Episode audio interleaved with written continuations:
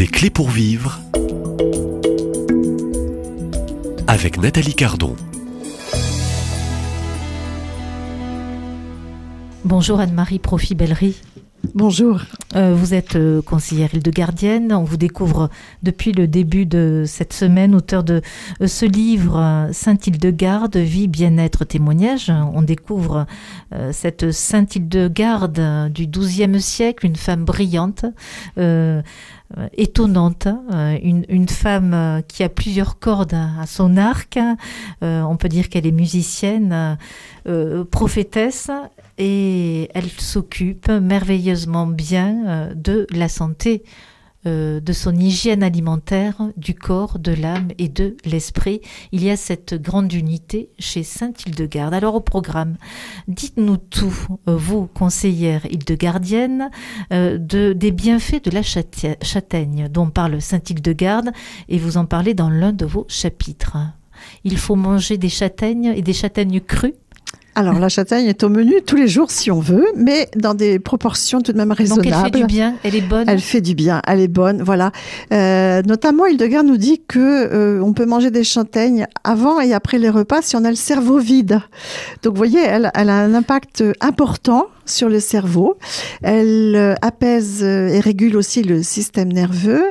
Elle a des propriétés de renforcement également du cœur pour les gens qui, qui, qui ont un cœur un peu fragile ou voilà qui euh, après une grippe par exemple chez les personnes âgées, on a souvent des, petites faiblesses cardiaques. Donc ces personnes-là peuvent la manger crue. Euh, une astuce, parce que grignoter une châtaigne crue, c'est quand même un peu difficile. Donc l'astuce, c'est d'utiliser de, la farine de châtaigne qu'on trouve un petit peu partout facilement et de la consommer comme ça. Alors la châtaigne, on pense que c'est une, on pense que c'est une légumineuse, que c'est très calorique. Oui, c'est calorique. C'est pour ça qu'Hildegarde nous dit de n'en prendre que 4-5 par jour en total. Euh, mais ce n'est pas une légumineuse, c'est un légume. Euh, qui est plein de vitamines, notamment du, groupe B, qui est plein de minéraux, euh, beaucoup de vitamine C également. Alors là, je fais une toute petite parenthèse pour les, les, les cuisinières. Il faut savoir que la vitamine C, si la température de cuisson dépasse 60-65 degrés, la vitamine C disparaît. Donc c'est bon à savoir parce que on pense se gaver de vitamine C en, si on cuit trop les aliments, finalement on n'en a plus. Donc c'est important. Donc là, voilà, la châtaigne, au même titre que le fenouil et les potes, c'est pour les menus du quotidien. C'est quelque chose de très nourrissant euh, et qui fait du bien et qui élève le corps, qui nourrit le corps et qui élève l'âme. Alors, euh, ce sont les bienfaits aussi euh, alimentaires prescrits. Enfin, est-ce qu'on peut parler de prescription selon Saint-Hildegarde pour le bien-être du corps? Alors, ce sont des conseils, vous savez, il garde à donner des conseils alimentaires. Euh, déjà, je pense pour ses propres euh, sœurs. On ne sait pas s'ils ont vraiment mangé euh, comme elle l'écrivait. En tout cas, c'est c'est sûrement un manuel de survie euh, pour les pendant les famines. Voyez-vous, à cette époque-là, il y a beaucoup de famines, et c'est probablement un manuel de survie, alors qui à cette époque-là, naturellement, est adressé à une euh, une classe plutôt aristocratique, puisque c'est la classe d'Île-de-Garde, hein, et que toutes les religieuses étaient d'origine aristocratique. C'était comme ça à cette époque-là. Ça nous paraît euh, euh très très violent aujourd'hui, mais c'était ainsi. Euh, donc c'est plutôt un manuel de survie, mais un manuel de survie dont on a besoin encore aujourd'hui et surtout pour avoir une bonne santé. Hildegarde est aussi, euh, pour ce Moyen Âge, ce XIIe siècle, l'une des plus grandes musiciennes.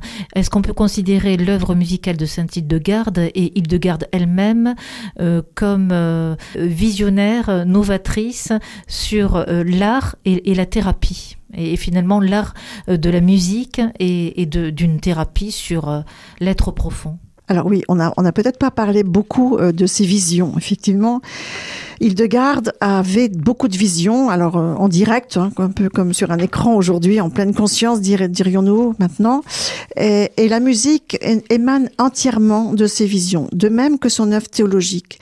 Elle, elle a cette, euh, cette image de la lumière divine face à elle euh, que personne d'autre ne voit. Euh, et elle retranscrit avec un moine, le moine Volmar, euh, qui l'accompagnait dans cette retranscription. Elle retranscrit donc en direct tout ce qu'elle entend. C'est un ordre hein, de la lumière divine à 42 ans et 7 mois où elle a reçu cet ordre de euh, écrit et écrit tout ce que tu entends et ce que tu vois. Donc la musique fait partie de ces écrits-là, parce qu'Hildegard n'a jamais étudié la musique.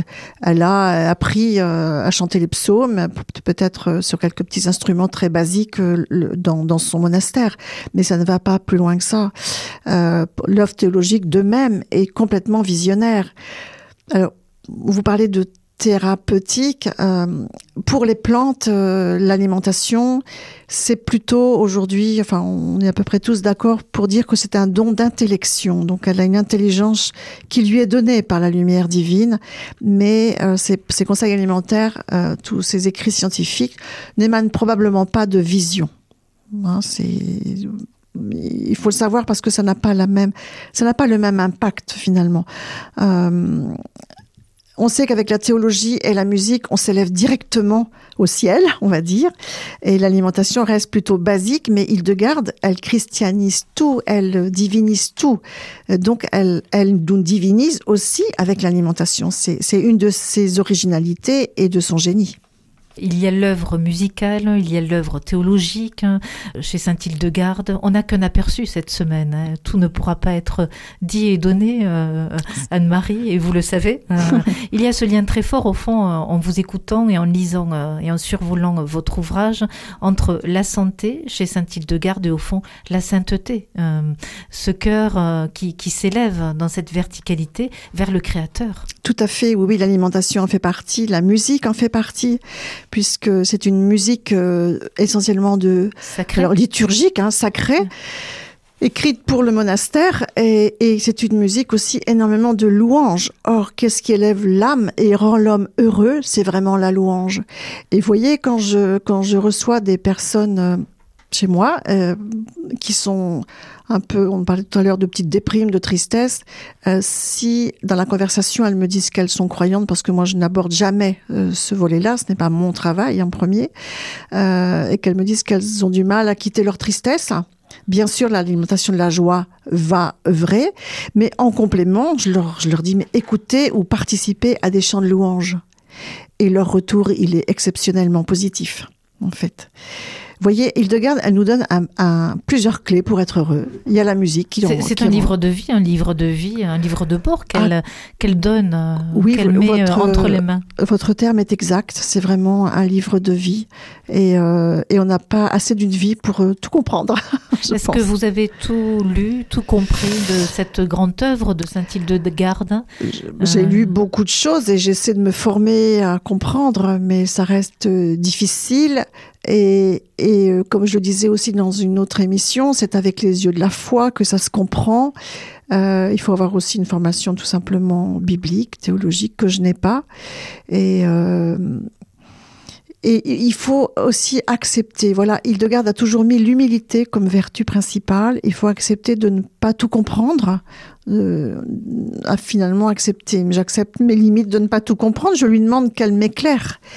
Et, et vraiment, il faut faire confiance à Hildegarde en tout, en finalement, aussi bien dans ses conseils alimentaires que, que dans son aide à comprendre ce qu'elle a voulu nous donner. Vous développez aussi dans l'un des chapitres de votre livre, le sixième chapitre, Hildegarde et son œuvre scientifique. Hildegarde nous a laissé, vous écrivez, la plus complexe encyclopédie des connaissances en sciences naturelles et médicales du Moyen Âge, afin, dit-elle, de rendre les hommes attentifs aux moyens de guérison que Dieu a placés dans la nature. Pour Saint Hildegarde, la santé n'est pas seulement absence de maladie, mais surabondance de vie, une fontaine de jouvence, l'aptitude au bonheur, à la joie. En fait, euh... on s'aperçoit que, que toute l'œuvre d'Hildegarde, elle ne peut pas se découper.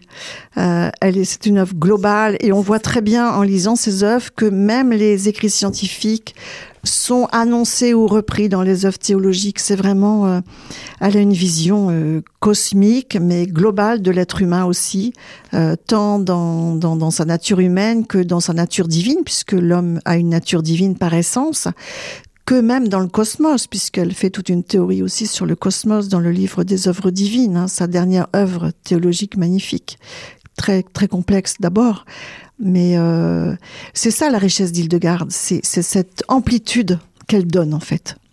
Et là, on s'aperçoit que l'être humain, elle nous dit qu'il est petit par ses dimensions, on se sent tout petit, mais grand par, euh, par son âme. Et, de fait, on peut très bien, avec notre petit test, nous élever à quelque chose de beaucoup, beaucoup plus grand. Fin de cet épisode, Anne-Marie euh, Profi-Bellery, et je vous donne rendez-vous ici même à Lourdes, où vous êtes euh, en pèlerinage, Eh oui. près de l'Immaculée Conception, toujours avec Saint-Hildegarde et ce petit ouvrage précieux, un ouvrage de récits, de témoignages, de recettes aussi, donc un livre précieux pour euh, découvrir peut-être cette vie et euh, ses nombreux talents, euh, cette visionnaire, cette prophétesse pour euh, ce, ce 21e siècle et ce troisième millénaire. À demain, même lieu, même heure. Et Merci.